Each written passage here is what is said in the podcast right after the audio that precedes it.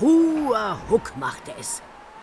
Die alten Segel der Lord Nelson, die eben noch vom Ostwind prall gefüllt ihre gelben und weißen Bäuche rausgestreckt hatten, fielen mit einem quietschenden Schrei in sich zusammen.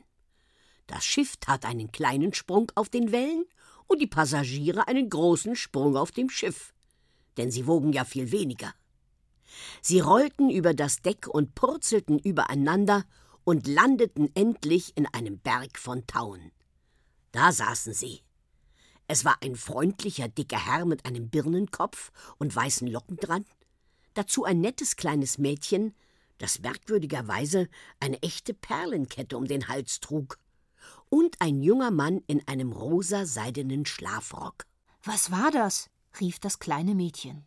Das kann ich dir genau erklären, sagte der Onkel und erhob sich ächzend. Das war ein Windloch. Ein Windloch entsteht, wenn die Luft vor lauter Langeweile in sich selber hineinfällt. Es ist eine sehr seltene Erscheinung und kommt höchstens alle hundert Jahre einmal vor. Hua Huck machte es. Der Onkel fiel auf den Rücken. Meine Güte, sagte er, ich bin schon wieder auf den Rücken gefallen. Seid ihr auch auf den Rücken gefallen?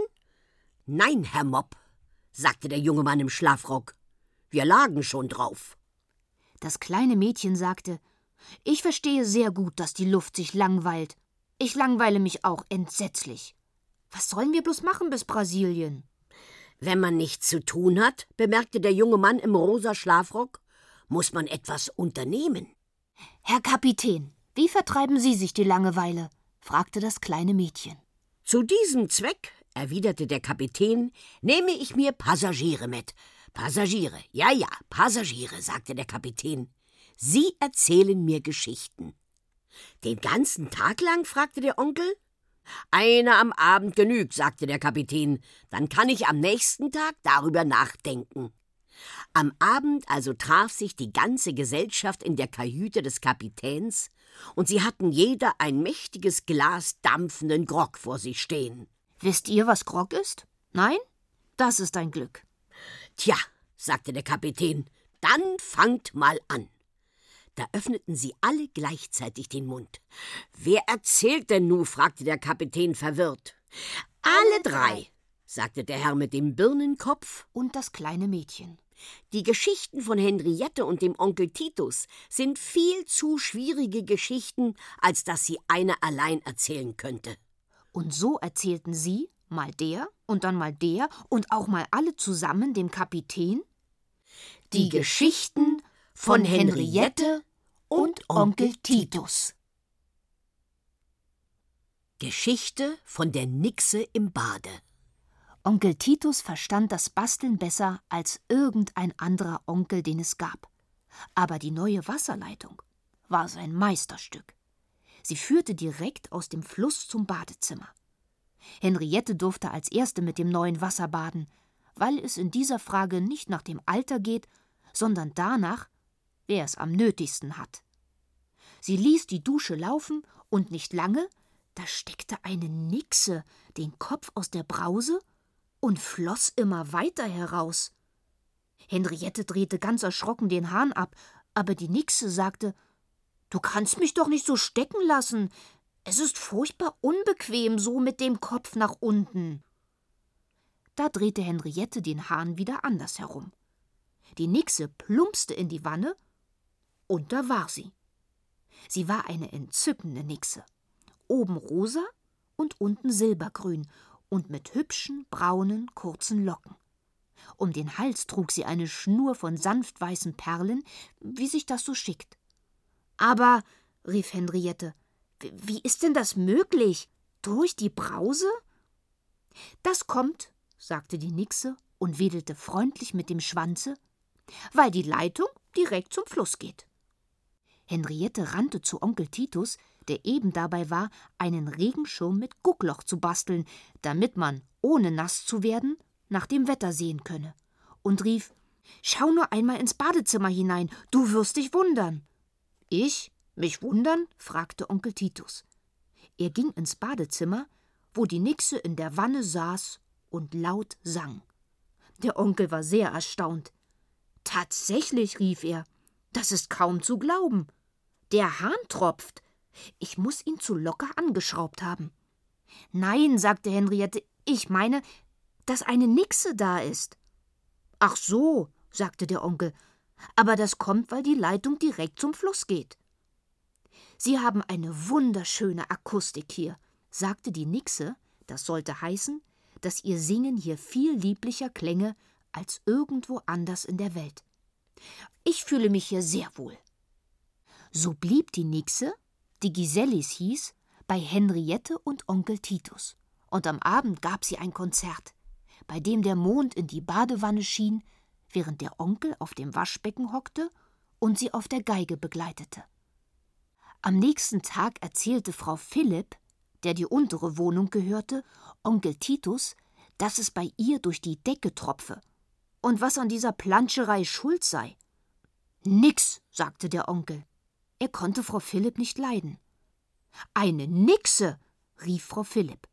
Das habe ich mir gedacht wegen dem ewigen Wagerlaweier.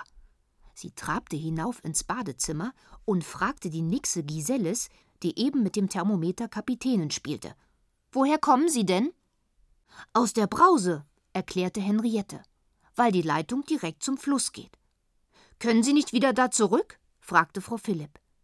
Äh, machte die Nixe erstaunt. Durch die kleinen Löcher? Nun zog Frau Philipp den Stöpsel aus dem Abflussrohr. Die Nixe wurde sehr böse und nahm ihn ihr aus der Hand und tat ihn wieder hinein. Aber alle hörten, wie aus dem Rohr absonderliche Stimmen ertönten, die riefen Gisellis, Gisellis. Da fing die Nixe an zu weinen und sagte An keinem Ort singt es sich so schön wie in einem Badezimmer. Was habe ich Ihnen denn getan, dass Sie mich vertreiben wollen?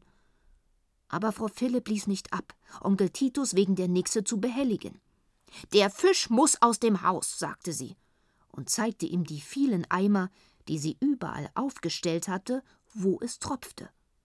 Den Onkel störte die Nixe inzwischen auch etwas, weil er es nicht leiden konnte, wenn ihm jemand beim Zähneputzen zusah. Sie beschlossen, die Nixe Gisellis in einem Waschfass zum Fluss zu tragen. Aber als sie das Fass ins Badezimmer brachten und Frau Philipp die Nixe hineinheben wollte, schüttete die ihr mit dem Schwanz einen Guss Wasser ins Gesicht, dass sie dastand wie ein Schaf, das in den Brunnen gefallen ist. Sie wollte sagen, unverschämt, aber weil sie den Mund voll Wasser hatte, sagte sie nur Unblups. Helfen Sie mir doch, sagte sie zu Onkel Titus. Der ging erst und band sich eine Gummischürze vor. Dann versuchten sie, die Nixe zu erwischen, aber die rutschte ihnen immer durch die Finger. Dann trat der Onkel auf ein Stück Seife, fiel gegen Frau Philipp und schubste sie in das Waschfass. Sie begreifen auch gar nichts, sagte Frau Philipp. Hier hinein sollte ja die Nixe. Jetzt muss ich doch den Hauswirt bemühen. Sie kletterte heraus und schwamm die Treppe hinunter.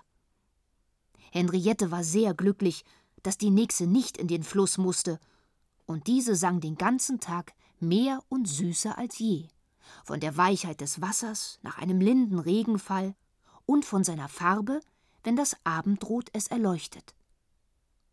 Am anderen Morgen läutete es an der Tür, und ein gelber Greis mit einem breiten Maul und einem Kropf stand da und sagte Ich bin der Installateur Nöckel, ich muss mal ins Badezimmer. Bastle selbst, sagte Onkel Titus empört. Aber der Installateur quakte Quatsch und ging hinein. Von innen riegelte er zu. Ho, ho, rief Onkel Titus. Es ist nicht erlaubt, fremde Türen abzuriegeln. Und er klopfte, und als er genug geklopft hatte, drückte er gegen die Tür, bis der Riegel aufsprang. Da war das Badezimmer leer. Der Installateur Nöckel war verschwunden und die Nixe Gisellis war auch weg. Nur in der Seifenschale fand Henriette eine lange, schimmernde Schnur sanft weißer Perlen. Das war ein wunderbares Erlebnis, sagte Henriette zu Frau Philipp, mit der sie in ein Gespräch kommen wollte, damit sie die Perlen bewundere, die sie trug. Ja, sagte Frau Philipp, wenn du so etwas nochmal erlebst, dann kannst du etwas erleben.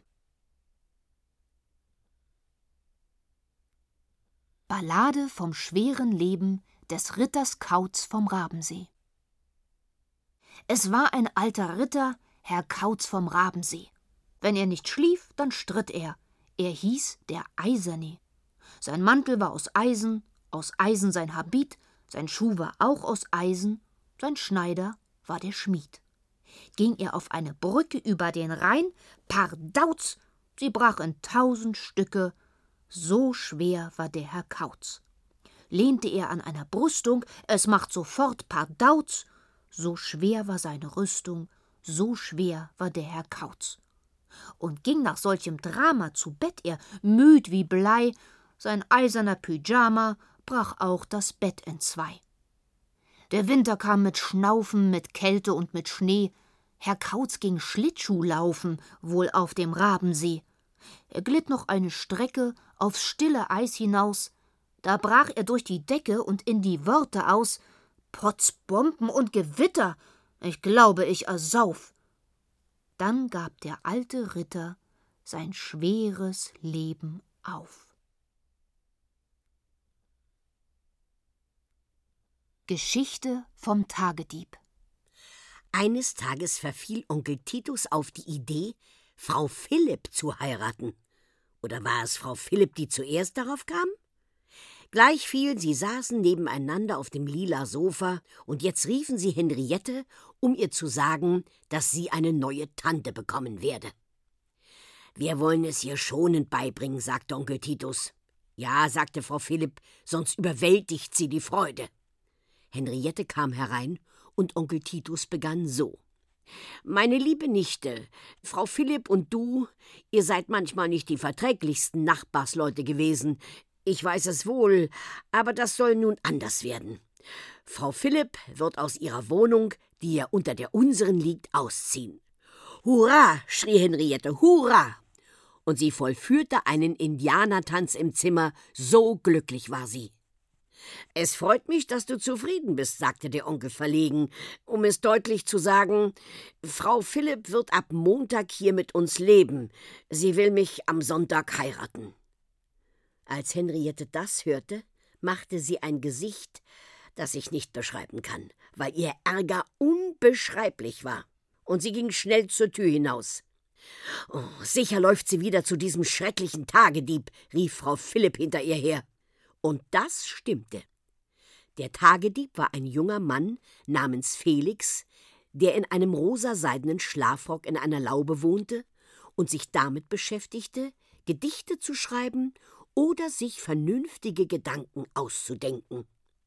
Als Henriette kam, sagte er, man soll sich nie ärgern. Das war einer von seinen vernünftigen Gedanken. Aber Onkel Titus will am Sonntag die Philipp heiraten, sagte Henriette. Meine Güte, rief Felix. Und, setzte Henriette hinzu, sie hat dich einen Tagedieb genannt. Hiermit hat sie recht, antwortete Felix überraschenderweise. Das ist mein Beruf. Aber Tage kann man nicht stehlen, rief Henriette. Wenn man es geschickt genug anfängt, erklärte Felix, kann man alles stehlen. Natürlich sind Nächte leichter zu stehlen, weil es da dunkel ist. Darum gibt es Nachtwächter, die auf die Nächte aufpassen. Wann sagtest du, soll die Hochzeit stattfinden? Am Sonntag, sagte Henriette. Ich könnte mir vorstellen, dass einer hinginge und den Sonntag stähle, sagte der Tagedieb. Das war einer von seinen vernünftigen Gedanken. Und also ging der Tagedieb hin, legte sich hinter einem Busch auf die Lauer und stahl den Sonntag. Als daher Frau Philipp wieder erwachte, war es bereits Montag und der Tag, an dem geheiratet werden sollte, vorbei. Aber Frau Philipp dachte, es sei Sonntag. Darum zog sie sich ein weißes Brautkleid an und lehnte sich aus dem Fenster, um nach der Hochzeitskutsche auszuschauen. Ja, die kam nun nicht. Siehst du nicht den Brautwagen? fragte Frau Philipp Henriette. Bespannt mit sechs weißen Rossen? Mit weißen Rossen sehe ich eben keinen, sagte Henriette und blickte angestrengt die Straße hinab. Wohl mit braunen? fragte Frau Philipp. Nein, mit braunen eigentlich auch nicht, sagte Henriette. Ja, mit was für Rossen siehst du ihn denn? fragte Frau Philipp ungeduldig. Genau genommen, sagte Henriette, sehe ich überhaupt keinen Brautwagen. Nun kam Onkel Titus die Treppe herunter und sagte Guten Morgen, liebe Frau. Er hatte auf dem Kalender gesehen, dass Montag war, und glaubte sich daher längst Ehemann. Die Kutsche kommt nicht, sagte Frau Philipp, und auch keiner von den Gästen. Aber ich werde dich heiraten, und wenn wir zu Fuß aufs Standesamt gehen. Wir sind doch schon verheiratet, sagte Onkel Titus verdutzt. Es ist ja Montag. Aber in der Tat, ich könnte mich nicht besinnen, wie es zugegangen ist. Frau Philipp hörte nicht darauf, sie ging mit ihm zum Standesamt und ihre vielen Schleier wehten wie eine weiße Wolke durch die Straßen. Das Standesamt war geschlossen. An der Tür hing ein Schild, auf dem stand Montags keine Hochzeiten. Also ist es heute offen, rief Frau Philipp und pochte an die Tür. Nein, heute ist ja Montag, sagte Onkel Titus. Wir müssen gestern geheiratet haben. Blödsinn, sagte die Frau unfreundlich. Gestern habe ich Holunderbeeren eingelegt. Und weil sie, während sie sich Onkel Titus zuwandte, nicht zu pochen aufhörte, bekam Onkel Titus ein paar ordentliche Püffe auf die Nase. Oh, liebe Frau, rief er erschrocken, ich bin doch dein Mann, du musst mich doch streicheln. Richtig, sagte Frau Philipp, und sie tat es, aber sie hatte sich inzwischen schon wieder umgekehrt, und so streichelte sie jetzt die Tür des Standesamtes. Sie war wirklich sehr verwirrt. Aber Rosa, sagte Onkel Titus. Er hatte ganz vergessen, dass sie sich meistens so aufführte. Henriette zupfte ihn am Gehrock. Musst du sie denn unbedingt heiraten? fragte sie ihn. Denk doch daran, dass sie uns immer alles verbietet. Wahrhaftig, sagte Onkel Titus. Ein Frauenzimmer im Haus ist genug. Er nahm Henriettes Hand, und sie liefen beide weg, und hinter ihnen her dröhnte immer leiser die Tür des Standesamtes, an die Frau Philipp pochte. Trotzdem weiß ich wirklich nicht, wo der Sonntag geblieben ist, sagte der Onkel zu Hause. Den hat Felix für mich gestohlen, sagte Henriette. Er ist ein Tagedieb. Jetzt verstehe ich vieles, sagte Onkel Titus und weil Felix eben im rosaseidenen Schlafrock aus seiner Laube kam, sagte er noch Ich bin Ihnen sehr dankbar. Nun läutete das Telefon. Frau Philipp war am Apparat und sagte durch die Leitung Eine Neuigkeit, Titus. Heute ist Montag. Nein, sagte der Onkel. Wahrhaftig? Ich denke, sagte Frau Philipp, und ihre Stimme klang ganz milde. Wir können am Donnerstag heiraten. Noch mehr Tage kann ich Ihnen aber nicht stehlen, sagte Felix. Wo soll das hinführen? Es bleibt Ihnen nichts übrig, als zu fliehen. Ja, was hat der Mensch für vernünftige Gedanken, rief Onkel Titus. Wollen Sie nicht mitkommen? Heute Mittag geht das Schiff, und ich glaube, Ihr rosa Schlafrock wird sich zu den blauen Wellen sehr hübsch ausnehmen. Auf diese Weise fuhren Henriette und Onkel Titus und Felix nach Rio de Janeiro, denn der Onkel hatte von den Brasilianern eine Einladung, sie zu besuchen und ihnen eine Kaffeewindmühle zu bauen. Geschichte vom Affenfangen Eines Morgens lag Henriette mit sehnsuchtsumflortem Augenaufschlag im Bett und erklärte Onkel Titus, der mit einem Gartenschlauch, einer Trommel und einer Trompete hereinkam, um sie zu wecken. Ich liege, o oh liebster Onkel, krank bis auf den Tod, und ich werde wohl nie mehr gesund werden, wenn ich nicht bald eine bestimmte Sache bekomme. Was für eine Sache? fragte Onkel Titus. Henriette sagte Einen Affen. Den kann ich unmöglich besorgen, sagte Onkel Titus, ehe ich nicht weiß, ob es ein großer oder ein kleiner sein soll. Ein mittlerer Hübscher, sagte Henriette, so wie er zu einem kleinen Mädchen passt. Nun hat die Sache weiter keine Schwierigkeiten, sagte Onkel Titus beruhigt. Oft scheitern solche Vorfälle daran, dass die Kranken nicht ganz genau wissen, wonach sie verlangen. Dann stand Henriette auf und zog sich an, und sie gingen in den Stadtpark, um einen mittelgroßen, hübschen Affen zu fangen. Onkel Titus hatte bereits früher einmal ein Buch über das Fangen von Affen geschrieben, und darum trugen sie einen hohlen Kürbis bei sich. Der Kürbis hatte eine kleine Öffnung und ein Stück Zucker klapperte lustig darin herum. Kaum waren sie im Stadtpark, so raschelte es hinter einem Busch. Ein Affe, rief Henriette. Ach, sagte Onkel Titus, siehst du nicht, dass er eine Uniform trägt? Das ist ja eben, was mich wundert, sagte Henriette. Er trägt eine Uniform. Was tun Sie da? fragte der Affe. Will sagen, der Parkwärter barsch. Wir fangen einen Affen, sagte Onkel Titus. Hier gibt es doch keine Affen, sagte der Wärter. Das ist das wenigste, sagte Onkel Titus, wenn man nur die richtige Art hat, sie anzulocken. Mit dem Kürbis? fragte der Wärter. Mit dem würden sie nichts fangen, und wenn sie mitten im Urwald säßen. Unter diesen Gesprächen legten sie sich alle auf die Lauer, und Henriette sogar auf den Bauch. Sogleich kamen von allen Seiten die Affen herbei. Es waren furchtbar viele. Fast hinter jedem Baum musste einer gestanden haben. Aus einem grünen Abfallkorb stiegen mehrere, und ein sehr kleiner Affe schlüpfte unversehens aus der Brusttasche des Wärters. Als die Affen Onkel Titus, Henriette und den Parkwächter da liegen sahen, lachten sie, dass es schallte, und patschten sich auf ihre Schenkel und Bäuche. Worüber lachen Sie? fragte der Wärter verdutzt. Onkel Titus sagte, dass die Affen uns Menschen für die komischsten Tiere halten, weil wir ihnen so ähnlich sehen und uns auch beinahe so wie sie benehmen. Aber eben nur beinahe. Aber es sind zu viele, sagte Henriette aufgeregt. Ich brauche keinesfalls mehr als einen. Da riefen sie den Affen zu: Husch, husch, geht nach Hause. Da gingen viele Affen nach Hause. Jetzt wollen wir die Falle aufstellen, sagte Onkel Titus. Es ist die gleiche, wie sie auch bei Busch oder den Negern oder endlich den Buschnegern Verwendung findet. Der Affe greift in den Kürbis, um den Zucker herauszunehmen, aber er kann den Arm mit geschlossener Hand nicht mehr durch die schmale Öffnung bringen. Ließe er den Zucker los, so wäre er bald wieder frei. Aber hieran hindert ihn ein tierischer Eigensinn.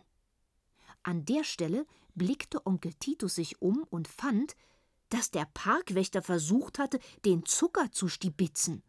Jetzt hatte er den Kürbis am Arm. Das Zerren nützt gar nichts, sagte Onkel Titus. Sie müssen erst den Zucker weglegen. Niemals, rief der Wärter. Er schüttelte den Kürbis wie einen riesigen orangegelben Boxhandschuh und kugelte mit ihm über den sanften Rasen davon. Zu ärgerlich, sagte Onkel Titus bekümmert. Jetzt ist die Falle unbrauchbar. Und es ist so vergnüglich, eine geschickt ausgedachte Bastelei richtig anzuwenden. Dann winkten sie einem mittleren, hübschen Affen und gingen mit ihm nach Hause. Als sie aber am Gartenzaun anlangten, fanden sie einen unfrankierten Brief im Kasten. Er war von Frau Philipp. Der Onkel las ihn vor. Geehrter Herr, las er, ich habe einen großen Teil des Tages damit zugebracht, zu erraten, was Sie sich wieder für einen albernen Streich ausgedacht haben könnten. Ich kenne Ihre Art, morgens mit Ihrer Nichte das Haus zu verlassen. Sollten Sie etwa auf die blödsinnige Idee gekommen sein, einen Affen zu fangen, dann sorgen Sie gefälligst bitte dafür, dass derselbe sich an die Hausordnung hält, sich sauber auf der hierfür bestimmten Matte die Füße reinigt, anklopft, bevor er einen Raum betritt und mich nicht durch Schleichen in der Waschküche oder plötzliches Hineinsehen in ein Fenster erschreckt. Ich verzichte auf Affentheater. Rosa Philipp. Da faltete Onkel Titus den Zettel zusammen und sprach: Es hat kein gutes Ende nehmen sollen. Er umarmte den Affen und auch Henriette umarmte ihn. Aber der Affe bat sie durch Gebärden, dass sie ihn behielten und bedeutete ihnen, er werde alles tun, was man von ihm verlange. 42 Tage und 42 Nächte verfolgte Frau Philipp den Affen, der Gaylord hieß um ihn auf irgendeiner Untat zu ertappen. Aber noch Jahre später versicherte sie, die größte Gemeinheit, die Onkel Titus und Henriette ihr je angetan hätten, sei gewesen, ihr einen Affen ins Haus zu bringen, der sich an die Hausordnung hielt.